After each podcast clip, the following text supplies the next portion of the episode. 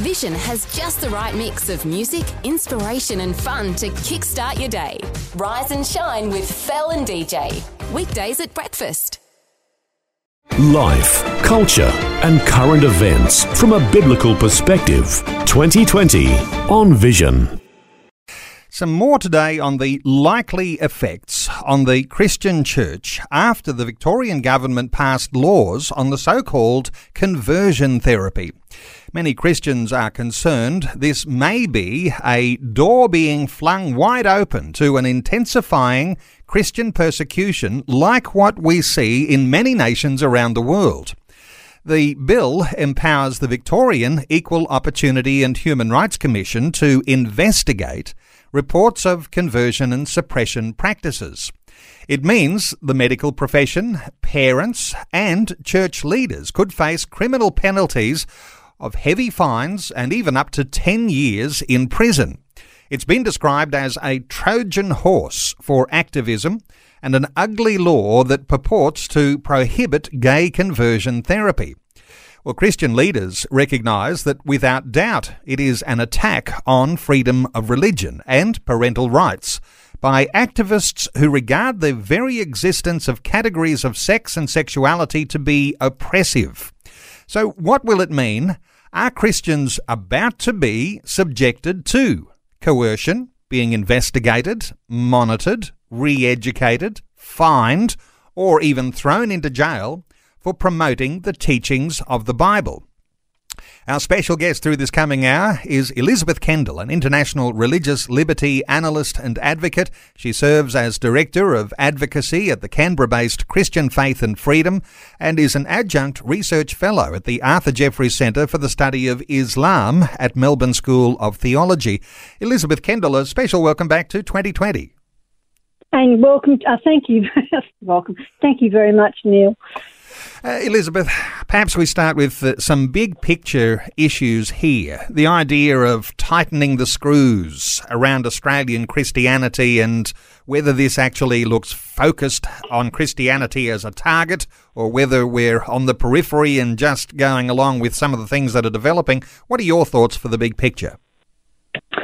Well, I think um, uh, concerning this law, the um, which I love to call an anti-conversion law, because it reminds me so much of anti-religious conversion laws that we see in other countries.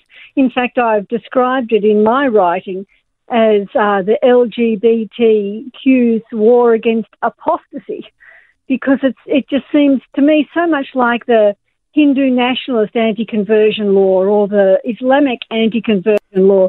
It's really a law to stop anyone who thinks they might be LGBTQ from apostatizing. So um, yeah, it's really really interesting, and you know there's a there's a very insidious side to this bill, and the in Victoria it's more so than anywhere else. In fact, the Victorian bill is the most uh, religiously targeted and repressive bill anywhere in the world on this matter. So more so than other bills that have been passed uh, throughout Australia. And the, one of the things that makes it so insidious is it does directly and specifically target the church and target Christian practices, including prayer.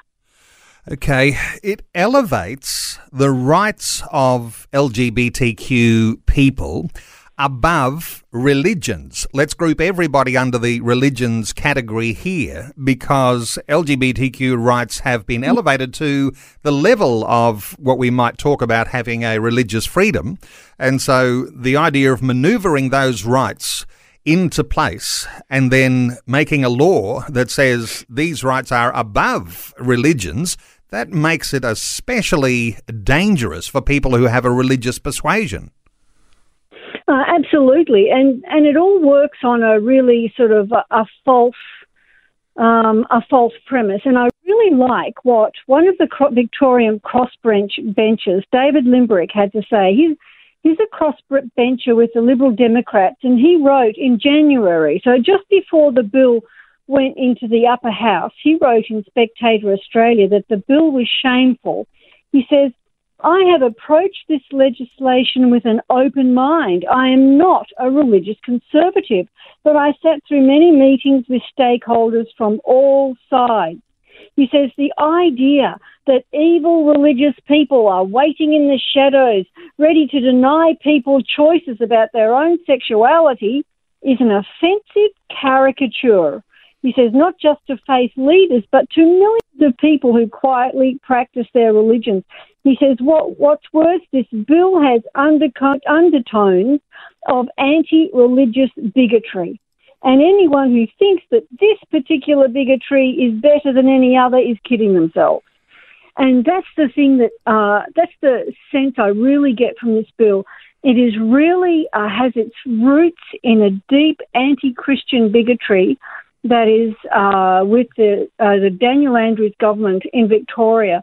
And one of the things that really points out the degree to which the church is being targeted is the uh, is the um, the material that has come out from um, Amnesty International. So Amnesty International has been backing the bill really strongly, and you know they they say um, they say they say quite openly in their material that those horrible, harmful, you know, practices, you know, where psychiatrists want to lobotomize you or electrocute you, you know, to stop you having feelings, you know, that doesn't really happen anymore. It says the real problem are these this problem as pictured in a graphic that they produced, and it's on my it's on my religious liberty monitoring blog. I've got it there, and the graphic depicts a young person with a little rainbow flag on their t-shirt. Uh, they're in a church. They hear a sermon. They hear conversations. They get confused. They talk to a pastor. The pastor has someone come and pray with them. And then this poor kid goes home all, all distressed and thinks he's sick and wants to kill himself. And this is what we have to stop. So it absolutely points to the church, targets prayer, and and and and Amnesty International says this is the real problem, and there's no doubt about it that that is what the government is looking for. And I would anticipate that when the law comes into force in February of next year, that it won't be very long at all before LGBTQ activists have found a soft target that they will uh, they will set up. They'll frame them. There'll be lawfare, and it'll be in the courts. Well, the idea of aligning Christian prayer and pastoral care to torture practices, uh, which is mm. really uh, where it's been elevated to, uh, that's what's really uh, caused a lot of concern here. But uh, with that sort of idea that prayer is a torture practice. Now, let me just, you know, take a little aside here and come back for a moment because you and I, we love to talk about prayer. Oftentimes, we'll end our conversations about what it is that is so powerful about a Christian believer uh, being in prayer in the courts of the Lord. And uh, when we talk about prayer here, there's so many Christians who think that their own prayer life doesn't seem to achieve much. Uh, we don't put a lot of effort into our prayer, it's one of the lesser priorities. But hang on a second. Here's a government here in Australia that thinks prayer is very powerful. In fact, they want to stamp it out. They want to do away with it. Uh, what are your thoughts here for this sort of idea that Christians have a bit of a disconnect here about the power of prayer? Oh, that's so funny because that reminds me now, you know, exactly about something I wrote about in my first book, Turn Back the Battle. And I had a contact in Ivory Coast who made this same point. He said, um, uh, he said that the, the Islamists who were on the front line in the civil war for for Ivory Coast back in like uh, 2002. These Islamists were deeply into occultic belief. You know, it was a syncretistic religion, and they were involved in all sorts of occultism that was just horrendous. And they had put out a word that they would kill pastors, and because they had to stop Christian prayers because the pastors were calling Christians to prayer, and that was why they had not managed to uh, to advance beyond Bouake and seize control of Ivory Coast. So they had to stop the Christians praying. And I did, and I mention it. Uh, I've got the details of it in uh, in that chapter in in my book. And I asked the question there: Why is it that West African Islamists, syncretistic, syncretistic Islamists, have more faith in the prayers of Christians than Christians do. And uh, you know, it's just uh, it's just amazing, isn't it?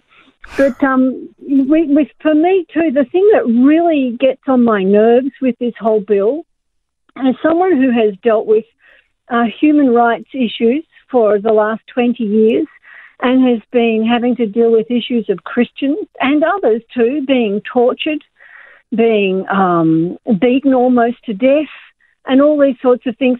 Here in Australia, we're going to have a law that stops people being harmed, harmed by prayer.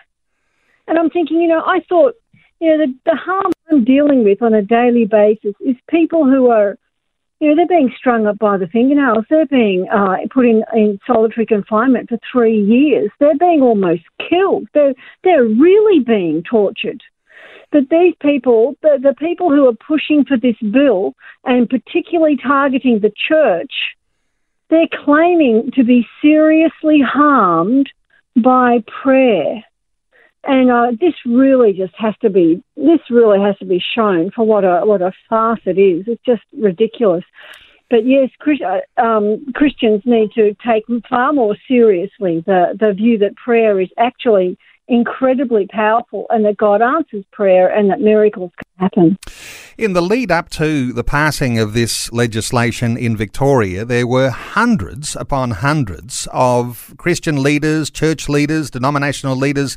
They put their name to uh, letters, open letters, even published letters in the newspapers uh, to the government expressing their concerns about this. Elizabeth, uh, in your uh, listening uh, around the grapevine, have you picked up uh, what church leaders might be reflecting along these lines about what's happened? Well, the Catholic, some Catholic church leaders have come out very strongly. Um, although, as you would expect, there's division in the Catholic Church about those from those who are in favour of the bill and those who are deeply concerned about the the prospect of it. That's exactly the same is the case in the Anglican Church. I was at the Anglican Synod in uh, 2018 when an openly gay priest put forward a motion to uh, encourage the government to ban conversion therapy. I didn't think this motion stood a chance, especially with the incredible testimonies that were given, you know, against it, and, and yet it passed. I, I would say overwhelmingly.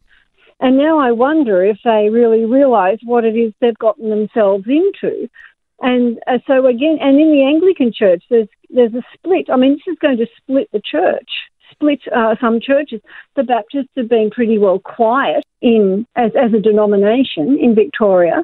The main voice um, in the Baptist Church of reason has been Murray Campbell, who's written some uh, amazing uh, material. His blog is well worth looking at for anyone who wants, you know, uh, to look at some social, some cultural criticism.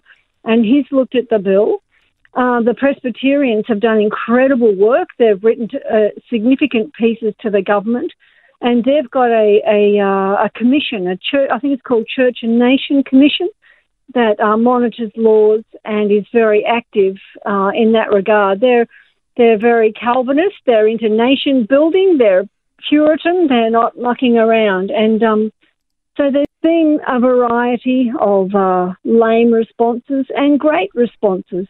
But, you know, the government, the Andrews government brushes it all aside. So even when even when you know the Royal Medical Association puts forward its its concerns, it's brushed aside as uh, you know as as as irrelevant, or yeah. I can't remember the term that was used, but it's just brushed aside. So, well, irrelevant um, seems to be the feeling that people have when they had put into any sort of submission around these laws. Visions 2020 with Neil Johnson, a biblical perspective on life, culture, and current events. Our special guest this hour is Elizabeth Kendall, international religious liberty analyst and advocate. And uh, Elizabeth, probably uh, good for us to take some calls, but I'll just hold off for just a moment, just to follow up on something you mentioned uh, just before the break, when you said that, you know, in your observation, there may be some churches that may split uh, over this issue. And I couldn't help but think that uh, there are some analogies that could describe those sorts of things that could happen here in Australia. And I was thinking of China, where they have the official Three Self Movement Church, which is the government sponsored Christian church in China. And then you have this huge and continuing to blossom and grow underground church in China that uh, that is uh, uh under is is outside some of those heavier regulations. Is there a sort of an analogy there that that may be a way that we're headed? I don't want to be alarmist here, but uh, but that's the sort of thought that came to mind when you said there could be a split in churches. Well, it's definitely a direction in which we are headed. If we're going to be going down this track of more authoritarian sort of government, it happened. It's it's not even just China, but um, you go back into the USSR, it was the same. There were there was the official church that had permission to exist and was allowed to exist as long as it basically followed the government's ideology and promoted the government's agenda. Uh, even in many Muslim countries, often ethnic churches are allowed to exist. Uh, maybe an Armenian Orthodox church or something can exist, but only if it follows the rules, right? No proselytizing to Muslims, etc., and things like that.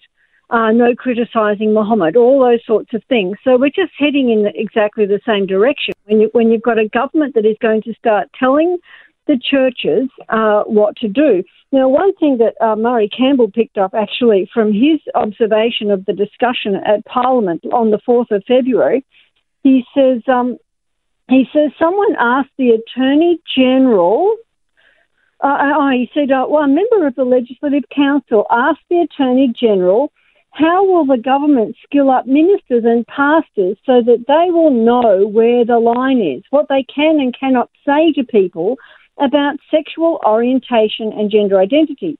And he said the Attorney General indicated that educational materials will be made available. In other words, the government is going to draw up guidelines for what the church can and cannot say. How can this do anything but cause uh, splits in the church? And um, you know, the Anglican Church, for example, has been doing have been working really hard to try and not split for a long, long time. And you know, you've got you've got you know Anglicans who support GAFCON, the um, the sort of the evangelical church that's uh, headed, I think, from from Africa, and then you've with the others, and you know this is just going to inflame the situation even further. And and it'll be interesting to watch. And I think the thing that would would actually uh, seal the deal would be if the government actually said we will register the churches that are that have agreed to to say what we say they can say. You know that that are agreeing to the state ideology. So that's the next step. That's down the track, and whether that would happen, I don't know. And the thing is, we we have a constitution, so it probably would there'd be a challenge to the Constitution, uh, to the constitutionality of any such law. In fact, the Victorian law as it stands is probably able to be challenged on its constitutionality because we have religious freedom in the Australian Constitution. So probably um, probably things like that are up for debate in the future as well. No doubt, there's lots of court issues uh, that will go ahead. We're taking calls on 1 800 316 316. You might want to have your say. Let's hear from David in Perth. Hello, David. Welcome along. Yes, good morning, um, everyone. I'm grateful to be on the, on the show and listening to such a vibrant, um, passionate uh, topic, uh, which is definitely needed. Um, like uh, one of your previous um, guests said, uh, being asleep at the wheel. Um, the churches have been in this sort of uh, rollover culture, sleep at the wheel sort of um, attitude, and now it's come to a head, and now everyone's scrambling or panicking or still in uh, sleep at the wheel and, and pretending that this is going to be okay.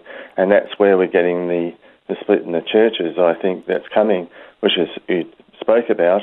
And then we're heading for what you said uh, about the church in China, that's just probably quite accurate because if it's keep uh, allowed to go on, uh, we might head down that road. And I'm I'm scared in the west because um, Mark McGowan, as you said in a previous program, um, is thinking about bringing this bill in West Australia, and um, I don't know sort of where to turn to um, to go against this uh, this bill because we're having an election here yep. um, this month coming up, and uh, we really need some help to uh, oppose this bill because um, if he gets in, uh, he will do it like the uh, uh, euthanasia bill and just yep. put it through. David, from what I'm uh, aware, uh, he has signalled uh, that he wants to go along this same route that Victoria has. Um, Elizabeth Kendall, a quick thought for David uh, around the idea, perhaps, uh, you know, falling asleep at the wheel. Somebody's been falling asleep at the wheel. What are your thoughts for David? Oh, well, I just, I spoke on this topic not all that long ago, the, the topic of the West being asleep and uh, needing to hear the voice of the Lord wake up and strengthen that which remains and is about to die. Uh, thinking of the church in Sardis, which which sat atop that the was supposedly impregnable uh, hilltop and was meant to be impregnable, and so everyone slept and the watchmen were not out, and then the Persians and later the Greeks scaled the walls. And God says to the church, Wake up and strengthen that which remains. And I've said that the church has for a long time sat atop what it thinks is an impregnable Western civilization. And we've sat so comfortable and slept comfortably because we are in the mainstream of culture. Uh, we haven't got a lot of opposition. And so the so everyone's basically has been relaxed, too relaxed, and we haven't uh, we haven't passed on the faith in the way that we should have been. I was, I've reflected a lot on this lately. We've been very good theologically, but not very good often at making our faith relevant. Um, and I think God is basically just saying, wake up, wake up, strengthen that which remains and is about to die. And um, that's the, that's really what I see as the message to the church here. And we shouldn't fear it. We should just get some backbone and realize that God God's way is the good way and the best way and stand up with it. And I really truly believe that in the decades to come, the churches that do stand up for the truth will be the ones that find themselves on the right side of history as a lot of broken and hurt okay. people start wanting, uh, David, wanting some help. David in Perth, thank you so much for your call. And David, uh, you're in WA. There is a West Australian election coming up. I think it's the 13th of March. And these sorts of issues are on the agenda. And uh, I'll point you to, so where do I find more information? Well, I can tell you the Australian Christian Lobby will have a dedicated website to the Perth, uh, to the WA election. Elizabeth, uh, before we take things a little further, let's take another call. Carol has been waiting patiently. Carol, thank you so much for your patience. What are your thoughts for our conversation today? Oh, thank you, brother. Uh, hello, Elizabeth. I'm not surprised. I have been expecting this since 1962. Mm-hmm. I um, came to know the Lord when I was 12. I'm 70 now. And I had a great love for the Lord. Excuse me. And I had great persecution in my home. And I learned to trust the Lord. And uh, um, I don't know where to start. But myself here, I have been attacked. Uh, the Lord has used me to bring many Muslim women to the Lord Jesus Christ. I have had death threats. I have been spat all over. And I've just replied, The Lord bless you and may He reward you according to your works. Now, I have always witnessed for the Lord Jesus Christ. I've done some mission work in China. If I was caught, I would have been crucified in 1991, Deng Xiaoping there. But uh, I, I am just living, as Watchman Nee would say, the normal Christian life. I've been expecting, uh, the, as Jesus said, as it was in the days of Sodom and Gomorrah, so it shall be in the last days. And if you read the account, you see that uh, the men came uh, for sexual um, things with the angels from the eldest to the youngest. Now, um, then uh, Jesus said that uh, a man's foes shall be they of his own household. And Jesus said, If you, you are ashamed of me, I will be ashamed of you. So we've had all these warnings. He said that they will take you before councils and governments for your stand for me. And uh, he said, Don't be af- afraid of what you're going to say. Don't worry. It, I will give you, you the words at the exact moment that you come before them.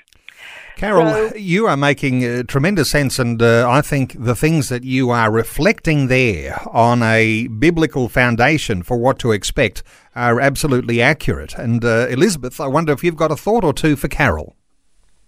Uh, yes, I do, and, and thank you for your call, Carol. One of the most important things you pointed out there, I think, is the, the words of the Lord where He says in in uh, in Matthew ten, where He explains to the disciples that they will be persecuted, they will be dragged before the courts, they will be asked to give an account, they will be thrown in prison, and He says, "Fear not." Uh, whenever He talks about persecution and trials, He says, "Fear not." He says the same to the uh, to the churches in in uh, in the letters in Revelation. Fear not. Do not fear what you are about to suffer. Um, fear not. This is what we have to do. We have to not fear. We have to be bold. And you know, the, it's true that this has been coming for a long time. And I think the church has been like the proverbial frog in the pot, and and like the church in Sardis up there on the cliff, asleep feeling very secure. I can remember when I would have, I must have been in, in the 1980s, uh, late 1980s, and I was at university, and I used to go, I went for a little while to a church where they were showing Francis Schaeffer's films, uh, How Should We Then Live? And I think there were 12 reel to reel films, and we, they did two a night over six weeks. And you know, right back in the in the seventies and eighties, men like Francis Schaeffer and Gresham Machen and others were all pointing out the direction of our culture, and not even just uh, from their day, but going right back really into the Enlightenment era, when we start to see things change, and we even start to see art change and music change, and it ceases to be, to glorifying of God and of His creation, and it starts to fragment everything, and everything starts being fragmented and made ugly. And, you know, a lot of the things that men like Francis Schaeffer said were coming, he said, we continue on this road in the 1980s, this is what's ahead of us. And we're here, we're here now. It's all come to pass. And Yet the churches really have never really got their act together. No, not really. And I think what's one of the things that really excites me now is the degree to which apologetics has really come into its own. Uh, we've moved from think, from believing that the most important thing in the world is that our theology is right, which of course is important, to understanding that we have to be able to engage with people and, and answer their questions. And apologetics has really, uh, really taken off, and I'm really excited to see that. And I think that that is improving. I think the church is waking up, and I'm actually quite excited about the prospect of, of what will come in the future. Uh, let me just say to Carol, uh, thank you so much for your call. Special honour to you, Carol, because it sounds to me like you have a heart that is fearless when it comes to standing for those things that are central to your faith that your Lord and Saviour Jesus Christ is first. I think you've tested uh, the waters of what it is to stand up for Christ, and you've experienced. And I'll I'll uh, um, I'll, I'll, let you go uh, now, Carol. But uh, but even the idea that you mentioned that sometimes that persecution starts even within the home, that's a disturbing thing for a lot of people to think of. But Carol from New South Wales, thank you so much for your call. Our talkback line is open on one 316 316. You might like to join our conversation. You might like to leave a note on today's Facebook post The question I'm asking today is Do you fear government threats to coerce, investigate, monitor, and re educate Christians who promote what the Bible teaches? Uh, Elizabeth, let me just reflect a, a comment or two that's come onto the Facebook post today. Terence says the danger with any law passed, such as this, isn't so much what is written in black and white, it's the liberal interpretations that may apply when radical fringe elements take simple cases to extreme ends. Uh, I think wise words there from Terence. Any thoughts about how people will interpret the laws? Oh, absolutely. I mean, how do you interpret harm? How do you how do you really prove harm? If someone is a if someone says, well, you know, they suggested that my uh, that my my inclinations were sinful, and that that made me want to kill myself. Uh, what do you do with that? So um, yes, I mean the interpretation is is everything, and um, I think it's going to be very interesting to see how this plays out. Okay, another comment from Justin responding to the same question says there already are underground churches in Australia which have been meeting all through lockdowns in Melbourne. This will keep growing. The church thrives under persecution. Now, what are your thoughts for Justin? I'm not sure. I'm not sure. That's almost a different. It's almost a different topic and um, as, as, in as in how you respond to the government's uh, coronavirus restrictions is really complicated. But, um, in terms of uh, the church thrives under persecution, it doesn't always, you know. Some and, and often what happens is that the church is purged. The church goes into a refining fire, and often what we see first is all the dross being burned off, and the church gets a lot smaller. But what you then have is a much clearer gospel, uh, a much more visible uh, gospel in, in, those who remain. And uh, it's not always a bad thing, but it all depends on how the church responds. So if the church folds, or too much of the church folds, yeah, then they can uh, discredit the gospel and discredit the, the ministry. And sometimes it just takes time. I really believe that in the years to come and the decades to come, there will be so many people who have been broken, had their lives and families broken by the lies of society, the lies the government tells us about you can have as much sex as you like, there'll be no consequences. You can change your gender every 12 months in Victoria, no consequences. They're going to be so broken that uh, they are going to be looking for truth and the church will have been purged, it will be refined, and they will find the truth there. And I think things will change in the future. And and I think we should be we should be wanting to be part of that. The only thing we need to fear is that we're not ready. And if we're not ready, we need to get ready right now. Elizabeth, people can't believe the heavy handedness of penalties suggested under these new laws.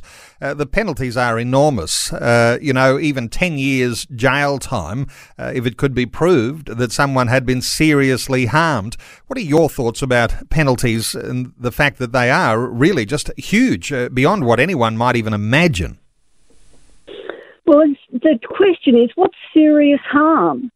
Um, would someone need to actually commit suicide for a 10 year prison sentence to be given? And even then, you know, if, if all the person did was put their hands on the person's back and pray that God would make them whole, then surely then they can't be held responsible for, for, for the for the person's response. I think um, it's really, really dicey territory, and and it'll probably play out in the courts and and only be resolved in the courts, and multiple. You know, it'll be chased all the way up to the Supreme Court, I imagine.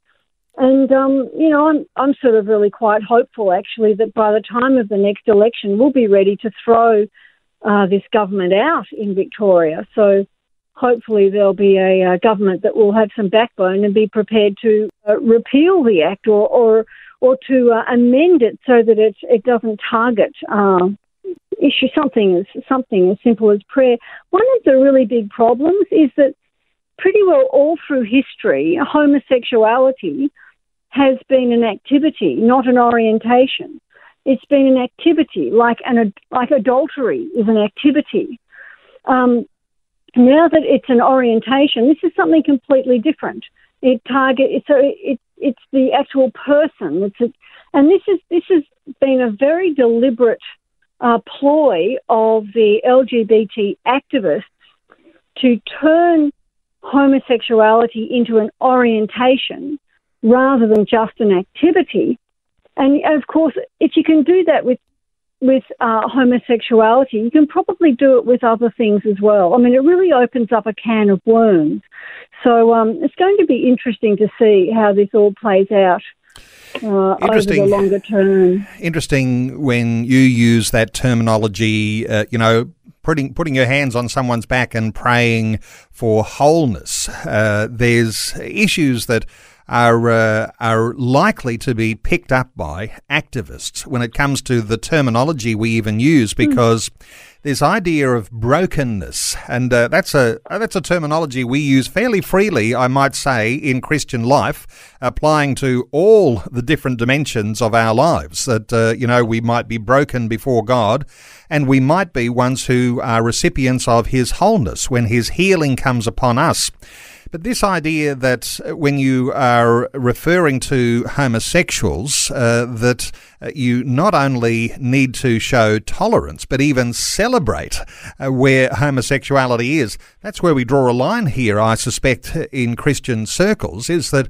Uh, we can't celebrate something the Bible does not condone. And so when we talk about conversion to Christ and the pursuit of wholeness, uh, then this idea of brokenness that is across so many different dimensions of our life also includes our sexuality. And so uh, there's going to be challenging times.